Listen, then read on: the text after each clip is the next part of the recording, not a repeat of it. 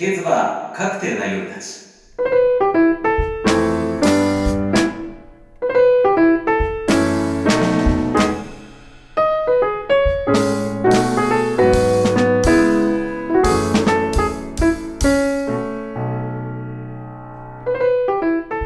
いらっしゃいませ。ケーズバーへようこそ。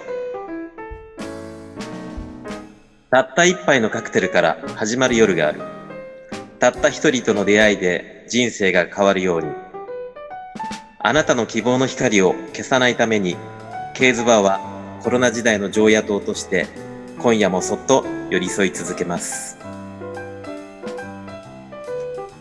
常連客の合言葉拝島で潜る。ケーズバーは東京の西の外れ拝島で。1996年から出会いの数だけ人生に寄り添ってきました。たった一人との出会いで人生が変わることがある。たった一杯のカクテルから始まる夜もまた同じ。バーってなんだろう。人生の分岐点だったり安息の場所だったり人それぞれの人間模様に寄り添うなくてはならない人生の灯火。そんなバーに今夜も常連客だけでなくその温かい明かりに誘われご縁に導かれて立ち寄る客がまた一人。コロナ時代の今ケーズバーで憩いのひとときを味わってみてはいかがですか？私バーテンダー大菅がバーならではのおもてなしであなたのお越しをお待ちしております。この番組は私マスターと2人の音楽家とともにお届けいたします。バー初心者のマリさんそして常連の直子さん。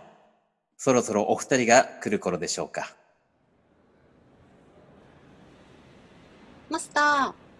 はいはい。先週はどうもありがとうございました。はいありがとうございます。今日はねもう飲むのを決めてきてるんです。おおそうですか。いろいろ調べてきた、うん？うんこの間あの、常連のね方が飲んでたあれを飲みたいなと思って。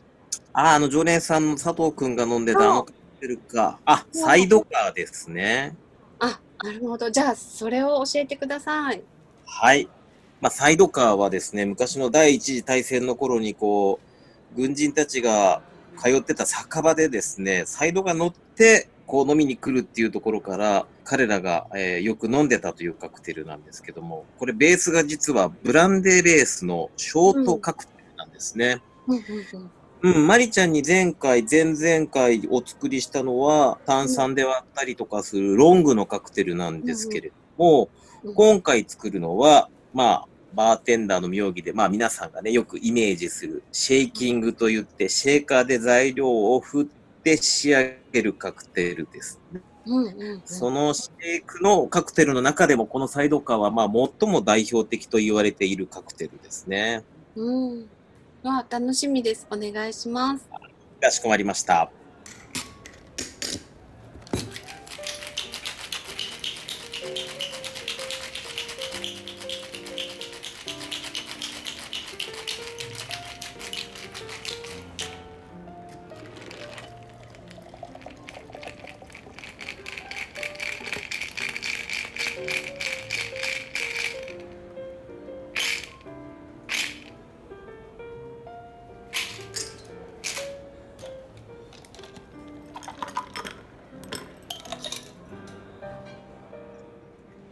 はい、お待たせしました。サイドカーになります。いらっしゃいませ。おう、なおちゃん。ああ、また来ちゃった。どうもどうもいつもありがとうございます。おマスター、あの、この間さ、うんあの、マリさんがカウンターで曲書いてたでしょ、うん書いてた。ね、その曲聞いた？来ましたよ。素晴らしいですね。ほんと感動し、えーかっこいいよね。うん、すごいかっこいいですね。ね、あの曲聴きながらね、私も何か飲みたいなと思って、また来ちゃったの。なるほど。ね、マスターさ、マリさんのイメージってあるじゃない？うん。マリさんって、あの、私の友達のあっちゃんが、うんあの、クールビューティーって呼んでるのよね。クールビューティーか。そう、クール、クールビューティーのカクテルって言ったらどんな感じかな？そうな、クールからイメージする色は、なんだ。水色とかはちょっとうん青系がいいのかな。うんそうだ。ね。青系がいいかな。うん。うん。うん。え、ちょっと涼しい感じで。うん。涼しい感じね。そうだね。ねクールに似合うお酒。ね、かっこいい女が飲むお酒みたいな。うん。そ っか。少し、じゃあちょっと、ウォッカも少し入れつつ、うん。ブルーキュラソーで少し青みをつけて、うんうん。えーまあ前回も使ったけど、ちょっとさっぱりさせるのに、グレープフルーツも使い、使いながらの？ほんの少し隠し味に、ちょミントリキュールをおー出す。うん。素敵じゃあ、あの、それをお願いします。了解です。じゃあちょっとクールビューティーな感じでそれを仕上げてみます。はーい。楽しみ。はい。はい、ケーズバーカクテルの夜たち、えー今週からですね、えーゲストの方にお招きして、えー当お店がある拝島駅前商店会のことについていろいろと伺っていきたいと思います。えー、栄えある第1回のゲストはですね、当商店会の商店会長であります、岡部会長よりお願いしたいと思います。それでは岡部会長、よろしくお願いいたします。よろしくお願いします。えーまあ、まずはですね、その拝島駅前商店会っていうのが、えーどのぐらい前からあったのか、その辺をちょっとお聞きしたいんですけれども。えー、大体、えー私の記憶では、えー昭和の大体54年頃だと思うんですが、昭島市の商工会が、えー発足するといういうところのと次の年に、えー商工あ商工会の次の年に商店会が、えー発足したというふうなことを聞いております。はい。まあ、あの、今日までに随分長い時間が経ってると思うんですけども、その間、商店会としては結構いろいろな活動っていうのはされてきたんですか？昔は、えー商店のお奥さんや従業員さんやそういったものの、おまあ、親睦なども含め、えーそしてあのその当時は、えーホームスタンプ会という会がございましてそこに、えー昔ビッグリーチというのが11月3日にありましたんですが、その協力でかなり積極的に私たちの商店会が、えー協力したという時代もあります。で、えー現在になっては、えー大きな活動としては、えー商工会活動ではあるんですが、各商店会で実施するということで、商店会街道寄せ、これ毎年私どもは、えー発足の、えーその、えー街道寄せが、えー始まってから、毎回、えー初回から、えーあの参加しておりまして、えー今年はコロナの関係で、えー開催はできないのですが、えー去年までで12回、12年目、えー12年をやりまして、えー商工会全体では去年の私の時に64回、えーですから今、70回ちょっと手前ぐらいの回数、他の商店会もやってますので、うん。商工会全体では70回ちょい前ぐらいのえー回数をやっておりますね。随分歴史があるんですね。そうですね。まあ、私もあの商店会の役員として去年とか一昨年の街道寄せにはスタッフとして携わらせてもらったんですけども、ね、プロの落語家さんに師匠に来ていただいて、ね、地域の人にすごい喜ばれてる事業なんだなっていうのはあの見ててすごい感じましたね。えーそれとあと、あのーまあ、これも商工会全体で、えーそれぞれの商店会の関係の方たちも加わって、えーあの東日本大震災、あの震災があった年から、えー出前寄せとして、出前寄せとして、えーその、うん毎年、あの被災地に、あの笑いを届けるということも合わせて、まあ、これは商店会の活動というよりも、あのそこからはあの発生している商店会全体の活動なんですけれども、そんなこともやっておりますね。はいはいねえーそれと今度お聞きしたいのがですね、えーまあ、特になんですが、今年に入ってからこの阿平島駅前商店会が、まあ、結構急速にですね、活性化して、いろいろとこう活動を始めて、えーまあ、今、Facebook ページをですね、商店会の Facebook ページを作られたり、まあ、えホームページを作るですね、プロデューサーの人もお呼びして、まあ、本格的な商店会のホームページ作りをするっていうことになったんですけど、これをこう、ここ最近急激にやるようになったきっかけっていうのは何かあるんですか？えっと、実はですね、昭島市の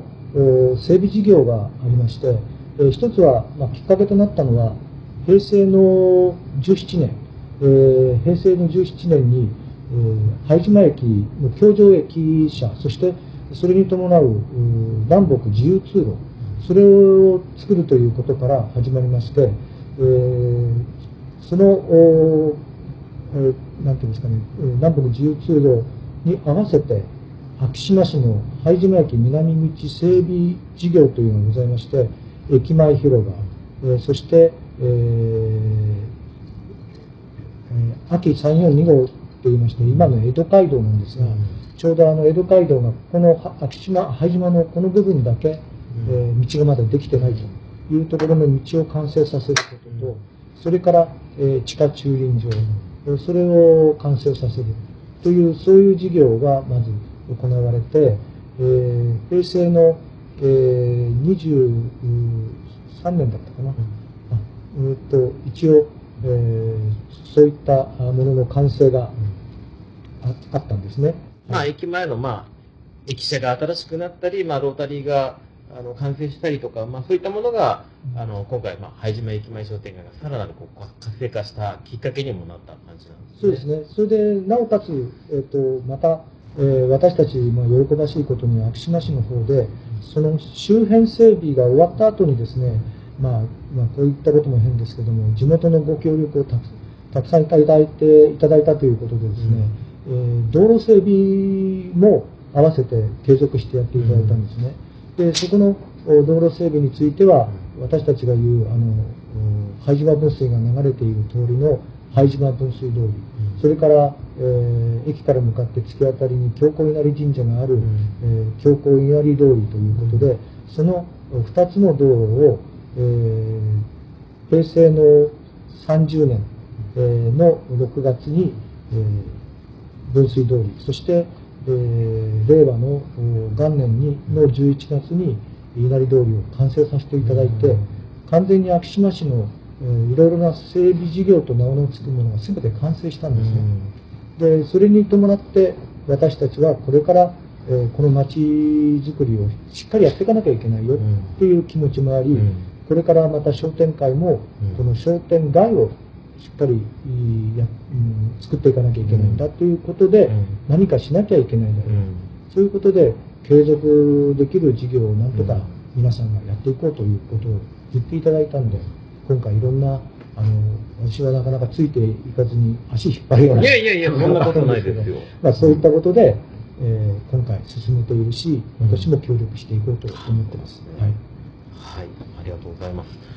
えーまあね、これ聞いてくれてるリスナーさんには、まあ、拝島って、中にはどんな人ところかなって思ってる人もいるかもしれないけれども、まあ、ぜひその辺は、今、拝島駅前商店会、Facebook のページで調べてもらえると、えー、拝島駅前のことについての、まあ、画像でも紹介されてるし、いろいろな、こう、ニュースフィードに歴史のこともアップされてるので、えーリスナーさんの方にはぜひその辺もチェックしていただけるとありがたいなと思っております。えー岡部会長、今日はどうもありがとうございました。ありがとうございました。最後のコーナー、バーうんちく話。えー、まあ、お客様からね、よく質問されることがあるんですが、バーに行った時記念にコースターとかを持って帰りたいという人がいるんだけれども、なかなかこういう質問もしづらくてどうしていいかわからない方もいると思うので、今日はちょっとその辺を簡単に説明しておきましょう。まあこれはもう気軽にバーテンダーさんにですね、このコースターもらっていいですかって一言聞いてくれれば、あの、ダメっていう場はほとんどないと思いますので、えーなんならその時にですね、オリジナルのカクテルなんかお願いして作ってもらった時、記念にそのバーテンダーさんにコースターの裏にレシピを書いてもらうとかですね、そんなこともできると思います。まあ昔はあのマッチなんかも出してたお店があって、それを差し上げたりはしてたんですけれども、まあ今は、えー今年の4月行ってたラバーもですね、えー基本的にはタバコを吸えない空間になってしまいましたので、えーお持ち帰りになるならば、そこのお店のコースター、バーテンダーさんにちゃんと伝えてくれれば、えまず間違いなく持って帰れると思いますので、ぜひお気軽に行ってみてください。番組の最後は、さっきカウンターでマジさんが書いたサイドカーを聞きながらお別れです。それではまたのご来店お待ちしております。